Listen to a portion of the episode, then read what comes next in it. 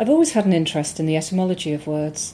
Consider the word life, noun, Old English, animated corporeal existence, lifetime, period between birth and death, the history of an individual from birth to death, written account of a person's life, way of life, good or bad, condition of being a living thing, but also from the old High German perseverance, to stick, adhere.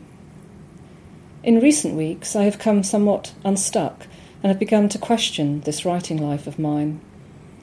I came to writing late in life, having never for a moment thought I would become a published novelist. It was not a childhood ambition, nor some guarded, guilty secret I kept close to my chest throughout my adult life. It simply never occurred to me that I could or ever would become a writer. My working class roots put it well beyond any horizon of mine. I started to write my first novel ten years ago. Since then, I have published three novels. A fourth novel, written between my first and second published novels, was rejected. I developed several arts projects over the same period too, work that took me to Australia, South Africa, North America, the Netherlands, France, and around much of the UK. I've worked with filmmakers, artists, and musicians, with architects, developers, and city planners. I've worked with some brilliant people. This work has been some of the most rewarding of my life, taking me well beyond the scope and confines of a novel. Looking back, it has the appearance of a body of work that can, when viewed in retrospect, be described as something approximating to a writing life, of time spent successfully in pursuit of this goal. But the words success and goal jar.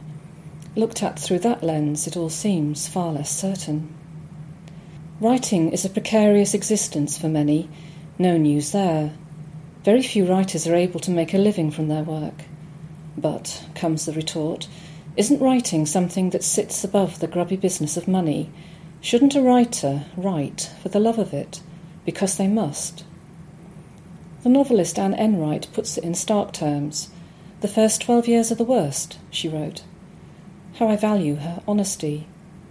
Others tell me that it's about the long game. Even so, there are no guarantees. Publishing is business, and the business churns on. Back to the etymology I cited at the start of this, perhaps the old German form of the word has it right, of life being and meaning perseverance.